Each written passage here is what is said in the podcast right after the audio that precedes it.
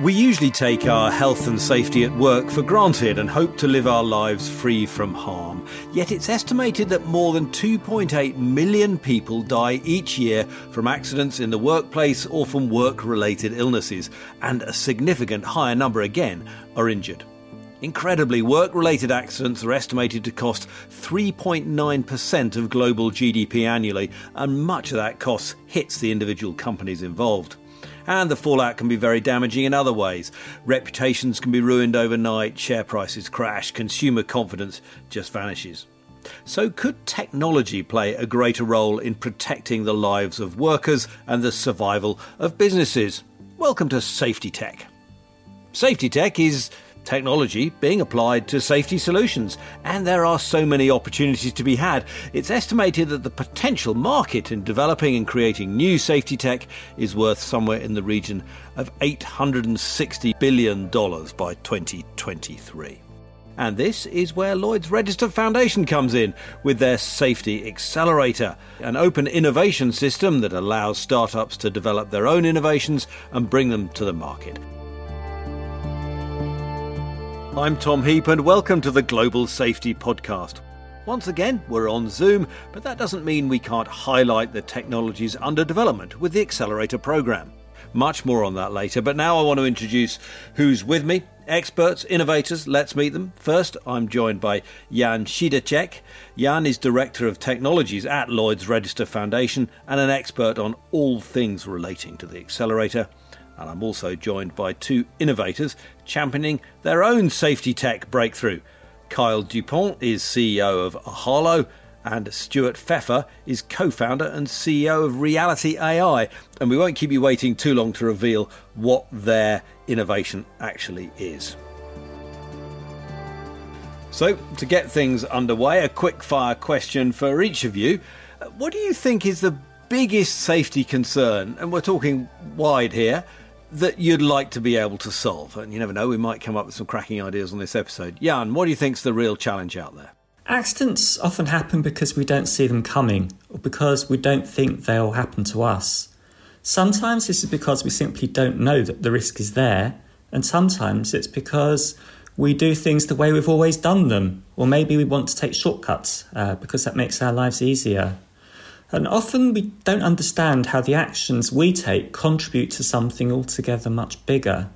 So, if we could solve these points step by step, I think the number of accidents that you were talking about earlier would probably be reduced. And is there a kind of technological way to getting us to realise those perils rather than just assume everything will be okay? It's not only technology. Technology has a role to play, but this is about people as well technology can help people to make better decisions, but actually it's it's the people that are the core and the way that this will actually change. It's the people. Stuart Feffer, what's your biggest safety concern? Well, I think uh, Jan said it very well. Accidents happen because we don't see them coming. And we take that literally. Um, that is, uh, from an engineer's point of view, seeing it coming reduces to a sensing challenge.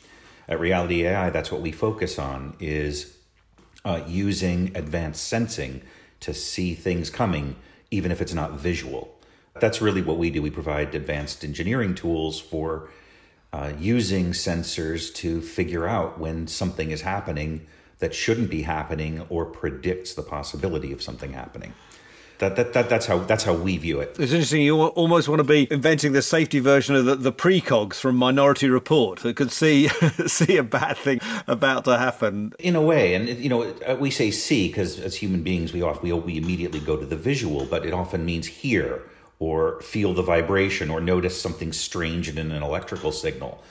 Uh, but one way or another, um, finding the things in the environment that allow someone to detect uh, that something bad is happening or could happen uh, is the first step. Feel the vibration. We've gone straight from Minority Report to Spiders and Spider Man, but let's move my, leave pop culture aside for a moment. Uh, Kyle DuPont, what's the, the biggest challenge out there for you? Mine, I think, probably build on both Jan's and Stuart's comments. Safety incidents are recorded often in just unstructured text. It's just uh, text that somebody saves on a computer somewhere. Um, and this text is being saved not only within a single organization, but at organizations throughout the UK and throughout the world. uh, these safety incidents aren't necessarily unique to those organizations, and a lot of learning can be had when you, you use the knowledge from those incidents across multiple organizations. Now, what we find is a big problem in that is that there's a lot of private data in there, and we need to be able to unleash that data while also respecting privacy as regards to medical conditions, as regards to sensitive sites, et cetera. Um, and so, what we do at Ohalo is essentially help bring those hundreds of thousands, if not millions, of documents together in a privacy respecting way so that that data can be shared between organizations. We'll come on to some of the details of your particular innovations in a moment. But Jan, if I could um, just come back to you, how would you sort of define the umbrella of safety tech and why is it so important for Lloyd's Register Foundation? Well, safety tech is all about the technologies we can bring together to impact safety. And by that, what I mean is about insight. One of the things that we need to be able to understand is what's happening so that we can take appropriate steps to, to stop things going wrong. And what safety tech does is it uses t- safety uh, technology solutions to make products and services that we can use in the real world to ha- tell us what's happening so that we can do something about it. Our safety accelerators essentially it's a bridge between companies that understand the safety problem, they own the safety problem, and technology startups that have solutions for those problems. We start by working with the problem owners to di- define exactly what their problem is, uh, and we call them our challenge partners in this process. Uh, and then through our partner Plug and Play in the States, it's a company that is a venture capital company in itself, but also it's a large, effectively an accelerator company. It helps industry find technical uh, tech companies that together can work on solutions together. We find startups that may have solutions to these problems, and it helps to incubate them and teach them how to do their business better. Can I just interrupt for a moment? When you talk about the problem owners, are you talking about you know the big companies, be they Unilever or, or BP or you know, uh, uh, you know th- those those kind of they, they could be uh, engineering, they could be service companies, they could be anything. They all have risks involved. They could. I mean, it's, it's the companies that make the things and products and services that we all buy and rely on. So you've got people like BP and, and other energy companies, transportation companies, through to the food industry as well. They all have potential for unsafe things to happen. Now, I guess all this might be seen as a little bit of a cost up front for business, but I guess nothing in compared to the, the financial impact of a serious accident. Can, can you put some figures on those at all? Accidents can cost an awful lot of money. If you look at somebody like the BP accident. You're talking about Deepwater Horizon aim in the, the Gulf oil spill, yeah. Yes. Uh, but in general, fatalities in companies can affect their share price. You can also lose the ability to, to manufacture. You may lose the ability to do what you do, and the costs of that are something you have to pick up later on. I've seen a figure that, that a fatality or serious injury and, and additional loss can be you know over over 100 million for a company at least. That's right. So, and these, these are serious amounts of money for any organisation. Uh, and the point is that they, with the right insights, they can be avoided. Well, let's talk about some of the particular tech. And, and just uh, briefly, Jan, to stick with you for a moment, one of those on the accelerator is this Senseye technology. Can you tell me what that is, how it works? Okay, so it's, it's a great example of, of technology being used for safety and, and being transferable across sectors. Um, and that, that's really important with the with safety tech. That the companies that are in the safety tech business are not necessarily starting out as companies looking at safety. They're working in other sectors and then moving that technology for a purpose which is different. And Senseye is exactly one of those organizations. Uh, when you talk to David, the CEO, he, he talks about things like look into my eyes. Like a magician. Like a magician. uh, and people have often said that the eyes are the window of the soul uh, and it can tell you anything. People have looked into this for a long time without success, but the secret of Senseye is that it understands that there are 5,000 muscle fibers in the eye which are connected to different parts of the brain. And if you know what you're looking for with the Senseye technology that captures the images of your eye, you're able to tell how somebody is. You can tell if they're intoxicated with alcohol or on drugs. You can tell if they're tired. You can tell something about if they're stressed, their mental condition. And if you have this information in real time, It means you understand the people that are going about to do a particular job.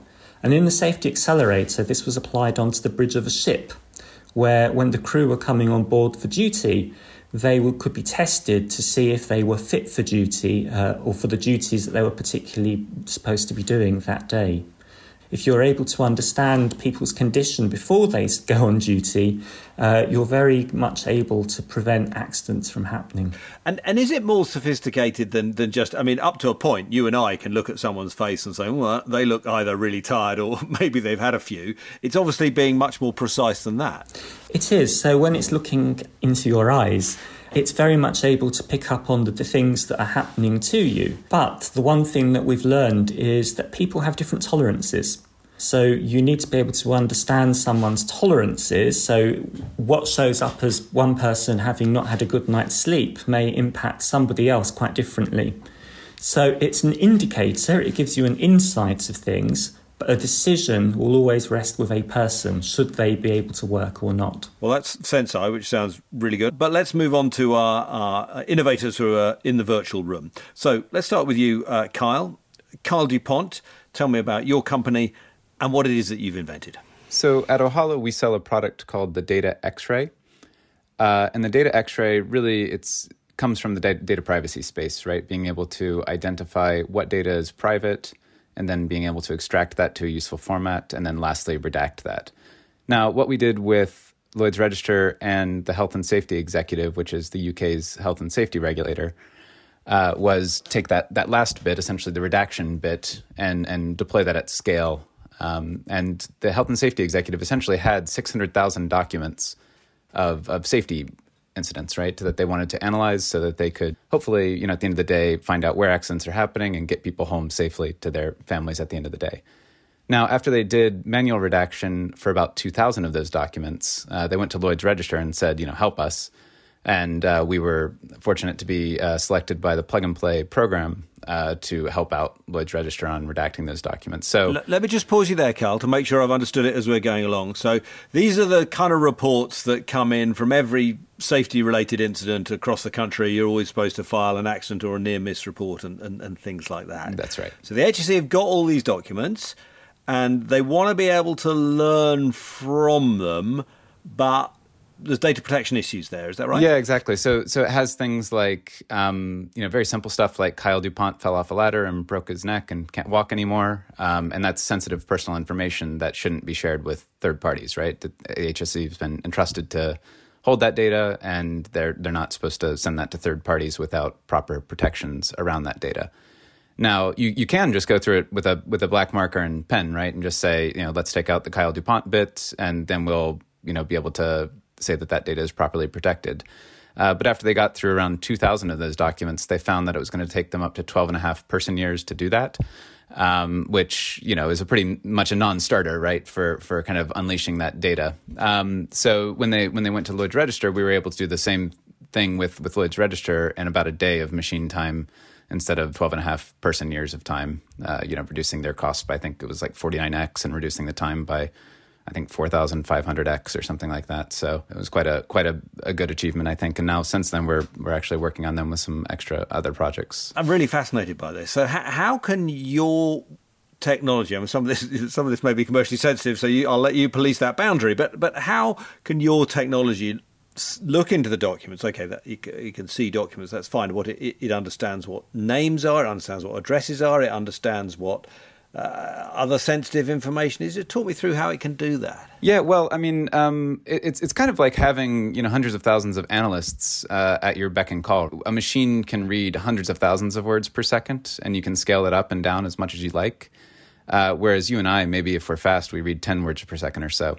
So it's it's essentially the ability to get that scale of of human readability and at similar accuracy rates, but within a machine, so that you can scale it up and down, and you don't have to keep these people aboard all the time to do it, um, and and you can save the analyst time for the stuff that they actually you know are good at, uh, which is analyzing the data for accidents. But in a very simple term, can it look at a document and see the name you know, Tom Heap or Kyle DuPont and think that isn't an English word as I know it, and it's got a capital letter, so it could well be someone's name. Basically, is it is it that kind of thing? Yes, it is. So so um, we have a pretty sophisticated analytical pipeline, which probably isn't so consumable on a podcast type of thing, but um, it's it uses various techniques uh, related to natural language processing uh, more traditional techniques like dictionary matching, regular expressions, and we mix all that up together um, to build unique algorithms that can look through free text and, and find the, the sensitive bits, essentially. And this may be very obvious to you, but what is the big win for the HSE of getting hold of this big data analysis? Well, the first step is just simply being able to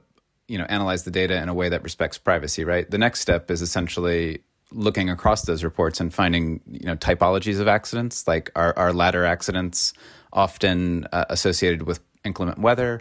Or are there certain type of accidents on particular site types? Like if you're if you're at a power plant or a certain type of accident more more likely there? Um, and that's really where you want to get to is is being able to find out where those types of accidents are happening so that people that are performing those type of activities can can take care not to not to have those kind of accidents eventually where you want to get to is is more of a a, cross organizational data sharing platform where you know you can have people uh, ingesting data from all over the place and being able to use that data at scale to find out how accidents are happening across the world and being able to apply that to their own local site. And presumably you can cross-reference things. As saying, hang on, there's a, there's a lot of accidents happening bet- around 4 p.m. I don't know, exactly. Sort of lull, people's blood sugar low, and that matches with bad weather or a certain type of behaviour. I, Precisely. I, I, guess those are the things, and that gets you to, to where we started. That gets you close to the, the, the, the precog thing that we talked about, being able to predict when and how uh, an accident might happen and, and, shutting that door. Right, right, right. That's exactly right. Brilliant. It, it, that's a really nice use of, uh, of AI and machine learning. I often hear the terms, and I'm a bit kind of skeptical about what they're actually delivering, but I, I really do get that. Well, let, us uh, move on. Uh, Stuart Feffer, uh, tell me about uh, your company and, and, and what it is that you're delivering. Sure. So uh, at Reality AI, it's a, a, little bit different, right? We're providing, uh, on the one hand, AI driven tools for engineers who build stuff with sensors. And on the other hand, we will sometimes use those tools ourselves and build solutions, which then are offered to the market. Um, in the case of the uh, Lloyd's Register Accelerator, uh, Lloyd's has uh, paired us up with Sellafield Limited in the National Nuclear Laboratory to try and solve a challenge involving ductwork in nuclear power plants. There's quite a lot of ductwork in these plants, and they carry various gases from place to place. And uh, when there is a problem in, the, in those ductworks, well, that's that's a problem. So uh, the challenge is to try and figure out um, problems while they're still very small and easily repairable. So, uh, you know, things like holes, corrosion, loose connections. And we are now working with NNL and Sellafield to use sensors to try and spot them. And just before you come to your solution, tell me how that, you know, rattling bolt or rusty patch would have been seen in the past or, or, or even today, I guess. Yeah, you know, I'm not sure I even know. Uh, we're not nuclear engineers. We're, you know, AI people and signal processing engineers. But uh, I presume they have uh, mechanisms for figuring out where pressure is dropping, or there's visual inspections, or the uh, problem is manifested in some other larger way. But what is the weakness in the current system that, that yours could address? Well, catching it very, very early right? So the the notion here is that by uh, putting a, a, a, sensor in a transducer uh, every certain amount of distance along these rather long pieces of ductwork, we can tell that the sound of the uh, steam moving through that ductwork is different. So we listen for the sound of the steam. We listen to the sound at the joints. Every now and then we issue a little ping and see how the return of that ping is different.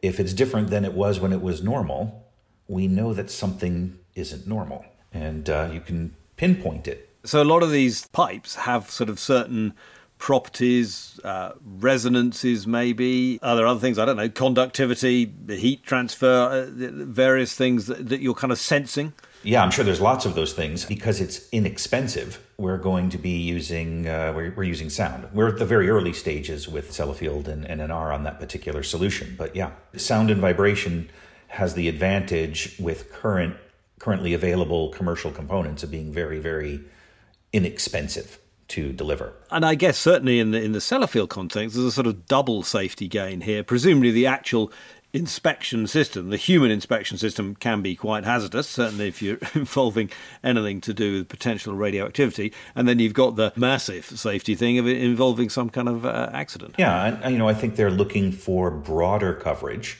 at lower cost and higher reliability. You know, the thing about using a system like this is that you can watch the entire system all of the time, as opposed to a periodic inspection regimen. And this is a technology that's presumably could be applied to other areas of big engineering, you know, refineries, for instance, that also have a lot of ductwork or steel or cement plants or anything. Absolutely, we have another customer that uh, runs chemical plants in Japan, and they're you know using our stuff to detect filter clogs and you know that type of thing. Um, but uh, you know, on the safety category, we've also you know just released an automotive solution. Uh, this won a Future Mobility Award a couple of weeks ago, where we're also using sound to hear the sound of something coming around a blind corner. All right, go on. Commercial uh, collision avoidance systems in cars are largely relying on cameras, um, radar, ultrasound, line of sight technologies. Uh, they can only see what they can see. But uh, hey, if you've ever driven with the windows down, you know that sometimes if you can't see it, you can hear it. Yeah, yeah, yeah. So we've put microphones on the outside of a car and turned the car into a rolling microphone array, uh, working with partners like uh, Infineon, the semiconductor company, and uh, Denso and Hagiwara in Japan, the car parts companies, and um, built a prototype version of a supplementary system for those camera based collision avoidance things that will hear something coming and let you know, even if you can't see it. That's really nice. Briefly coming back to the pipe and, and sound and resonance thing, the ducting, I'm just going to try a little analogy on you here that help, might help me to understand. It might be completely wrong, but famously, a cracked bell makes a different sound from a sound bell, a bell without a crack. Is that in at root the same technology that things have a kind of resonance, and if they've got some kind of fault in them, they sound different if you strike them? That is exactly what it is. And um, we can, in some cases, do it with passive sound. That is just the, you know, as things are moving through the pipes, they sound a certain way. And when they move through damaged pipes, they sound a different way. And we can do it with active sound, where we put out a ping, and the way the ping propagates is different. So um, both of those are, uh, are useful. Famously, the reason that Big Ben, uh, Bell and Parliament, sounds the way it does, the last bong, is because it's cracked, so it's a bit flat. It goes dong. so I'm interested for, to hear from, from all three of you briefly. Start with you, Carl. I mean, where do you start with something like this? Did you come up with a problem, or as a as a bit of uh, I think Jan mentioned earlier, sometimes there's a, a, solution out there in search of a problem. How did, how did it work for you? Well, well our, our, bread and butter is really the data privacy space. So Ohalo came out of really GDPR and the other privacy regulations that are sweeping the world right now, helping companies with th- those first two steps that I talked to identify and extract. So being able to identify what type of data is sensitive and then being able to extract that to useful workflows around data subject access requests and things like that where we were really able to leverage the accelerator was was on that last step and and and really developing out that redact pipeline uh, where where you know we're going a step beyond that and actually processing the data so that it's usable um, in a privacy respecting way. So, so that that's really where, where the, that kind of evolution came into place. So you're already trying to make the awkwardnesses of GDPR, which we all talk about occasionally, you sort of rub those corners off and make it more user friendly within our current world. That was already the space you were in. Carl. Yeah, exactly. I mean, other regulations come into place. What do you do? You call your lawyer, and lawyers create some processes, uh, and those processes are often really hard to actually implement in, in the real world. So, you know, we're, we're helping them implement that at scale uh, at the actual data level. And so, the the safety application of this is one of, of many applications of, of what your company's into. Yeah, we, we do. I mean, we do, yeah, safety. We do data minimization strategies where we're helping companies delete data at scale. Um, we're helping them map that data, data subject access request response, that kind of thing as well. And Stuart, same question to you. Did you sort of come to this deliberately or did the safety element of this sort of sneak up on you? Oh, no, we were definitely a hammer looking for nails. You know, our, our stuff was actually originally built for military and intelligence applications it's no accident that we're in the Maryland suburbs of Washington, D.C. So is that where the Department of Defense is? Is that what you're telling me? Department of Defense is in Virginia, but I mean, this is where the soldiers and spies do their thing. So that, that's where this technology originally comes from. And uh, a few years ago, uh, my uh, co-founder Jeff Sieracki, he's the mathematician who actually invented this stuff. And I uh, took uh, the stuff out of a, a company that was doing it for the military and created a reality AI, which is 100% commercially focused. We don't have any government or military no military customers anyway. Both Carl and, and Stuart, I'm, I'm, really loving those two technologies because what I love about this is they started as, as, as quite impenetrable to me, but I've absolutely got them, and I hope that the excitement of that translates to the audience as well. But I just want to broaden out a little bit in the safety space. Jan, I see that overall statistics suggest that the great improvements, the steep improvements we've had in, in workplace safety are slightly plateauing and industry's not getting safer in the way it was in, in previous decades. Why do you think that is?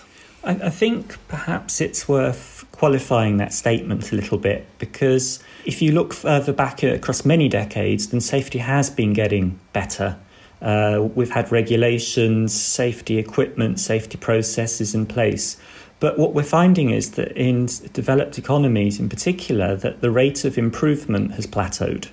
Uh, and in some cases, even if you look at the United States, there are indications it's starting to trend in the wrong direction. And also, if you look at other economies that are, are, are developing rapidly, there are indications that they're also tending towards this plateau. So it, it's an interesting thing, and the reasons for this could be many.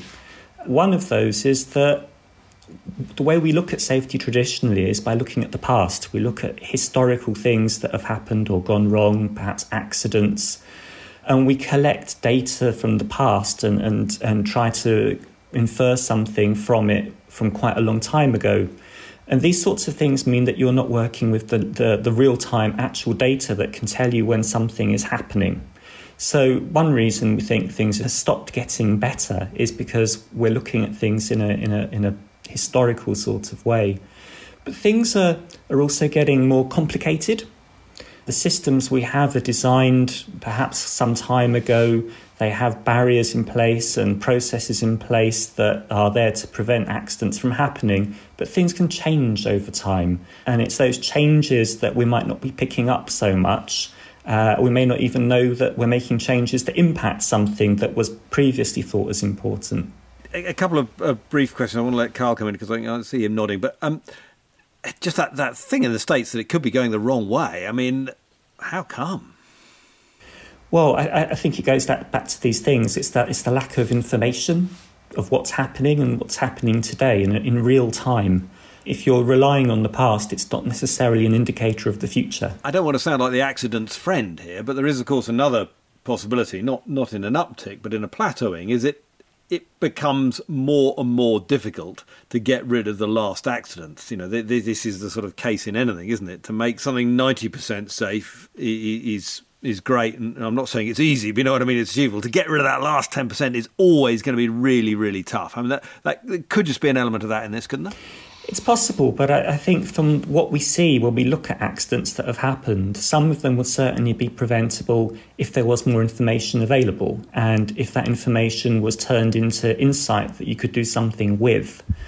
Um, and whether that's looking at previous records, like we've got Kyle's work there, looking at how could we crunch lots of data sets of accidents that have happened, but also looking forward to be able to sense things that are happening in real time, like you heard from Stuart, uh, and be able to see what normal looks like. And if you understand what normal looks like, then you start to see what things look like when they move away from normal. Yeah, I mean, I think it's just a kind of a general trend in any kind of industry or technology, right? I guess you have different modalities that you can use as history kind of progresses, right? So, you know, if you have the ability to implement a regulation that requires certain equipment, that's that's pretty low hanging fruit, and then then you have the ability to analyze massive quantities of data that's something even better. And then if you have the ability to analyze massive quantities of data across multiple companies because you're able to respect privacy, um, that's that's another thing altogether. And I think this is all just dependent upon general, I guess, advances in, in technology. Right, we're kind of at a golden age in, in natural language processing right now,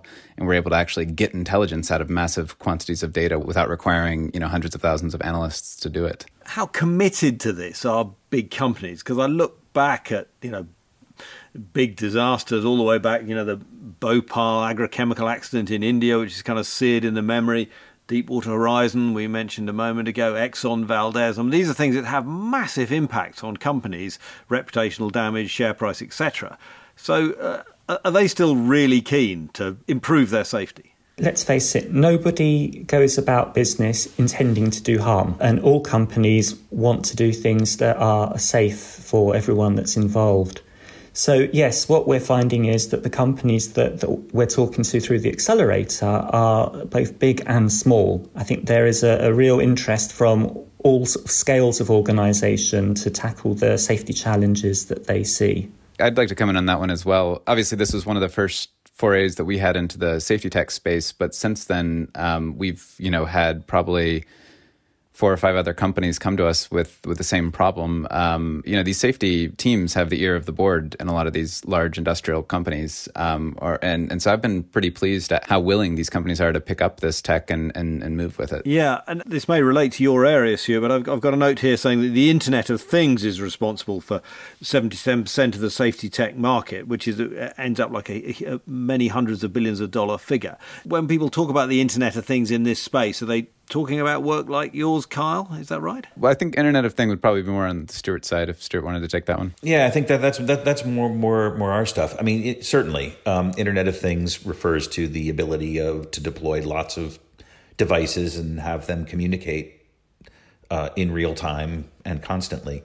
Um, you know, we think of Internet of Things as being mostly about glue. That is, it's the ability to take a uh, a device in one place and have it report what it sees to something in the center. You know, if, if, if IoT is the glue, edge AI, which is what we talk about, is sort of the brains. That is, to, to be able to put that sensing smarts, deploy it on an inexpensive chip, and put that into a device that you can make hundreds or thousands of and deploy along the ductworks in a nuclear power plant. So, would you see other ways in which the Internet of Things, the advances that it brings, could help with safety in, in, in, a much broader sphere of business? Well, certainly. I mean, I think you, have already you've already mentioned that uh, you know you can see uh, industrial applications, and um, not just in ductwork, but in all kinds of industrial equipment. Um, we have customers who are making gas turbines. We have customers who are doing you know all sorts of uh, uh industrial processes where there are conditions which may be difficult to detect, um, where uh, putting more sensing technology and more smarts closer to the location of the source of the problem can help you find it quicker and cheaper. So uh, yeah, we're seeing that uh, in many many sectors. Well, Jan, just just give me the kind of core pitch of how the Lloyd's Register Foundation Safety Accelerator can help those who are working on a problem-solving technology. So the safety accelerator starts with the people that own the problem, actually. It starts with uh, understanding who has a problem and exactly what it is. And then what it does is it engages with the, the, the startup tech community to see who has a, a solution to that particular problem. And, and very often it's, it's a solution that's never been looked at in safety, but actually it fits in really well. Uh, and once we go through a competitive process of, of, picking the technology that we want to try out in the real world with, with our challenge partner, uh, we then fund a pilot where that is tested to see how it actually performs in, in real world conditions. Uh, and, and, and, Kyle, for example, with the HSE, testing it on their data. And we've got Stuart testing his technology on nuclear installation or a mock up of a nuclear installation. So it's, it's, it's about bringing these two different sides together and creating something that's amazing. And have you been running this for a few years, or is this, this early days, or what? Yep, so it's been running now for coming up to two and a half years. Uh, and it's had quite a lot of successes along the way. So we're very proud of what it's been able to achieve so far. And uh, presumably planning on running it out for the foreseeable future to find those uh, real safety breakthrough companies out there. Our aim is that if we see that uh, the potential for safety for safety tech is sort of an industry that's worth 863 billion dollars. And from our perspective if the world could be made 863 billion dollars safer then that would be an amazing thing. How close can we get to eliminating all risk from the workplace? I don't think we can eliminate all risk but I think we've got huge improvements that can be made. Do you agree with that Carl and Stuart Oh, for sure. We're, we're working on it every day. Yeah, I mean, it depends on the workplace you're talking about, right? I mean, sometimes uh, it might make sense to replace a man with a machine, or sometimes it might be possible to reduce incidents to, you know, once in a blue moon, right? Um, I think, you know, there's always going to be people in the mix at some places. So, you know, that means that there's going to be incidents um, that happen. But I think I'm, I'm a bit more optimistic. I think I, can, I think we can even, you know, reduce accidents completely in some activities. Very good. Well, what a, an optimistic note to end on, and generally a very upbeat conversation. I was really, really uh, inspired by uh, by much of that. Thank you all for joining me on this edition of the uh, Global Safety Podcast, brought to you by Lloyd's Register Foundation. Thanks very much to Jan Przydatek uh, from uh, Lloyd's Register Foundation, and also Kyle DuPont. Thanks very much. And Stuart Feffer. Thank you. Thanks for joining.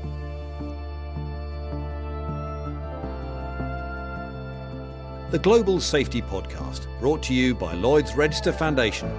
Please subscribe so that you don't miss an episode.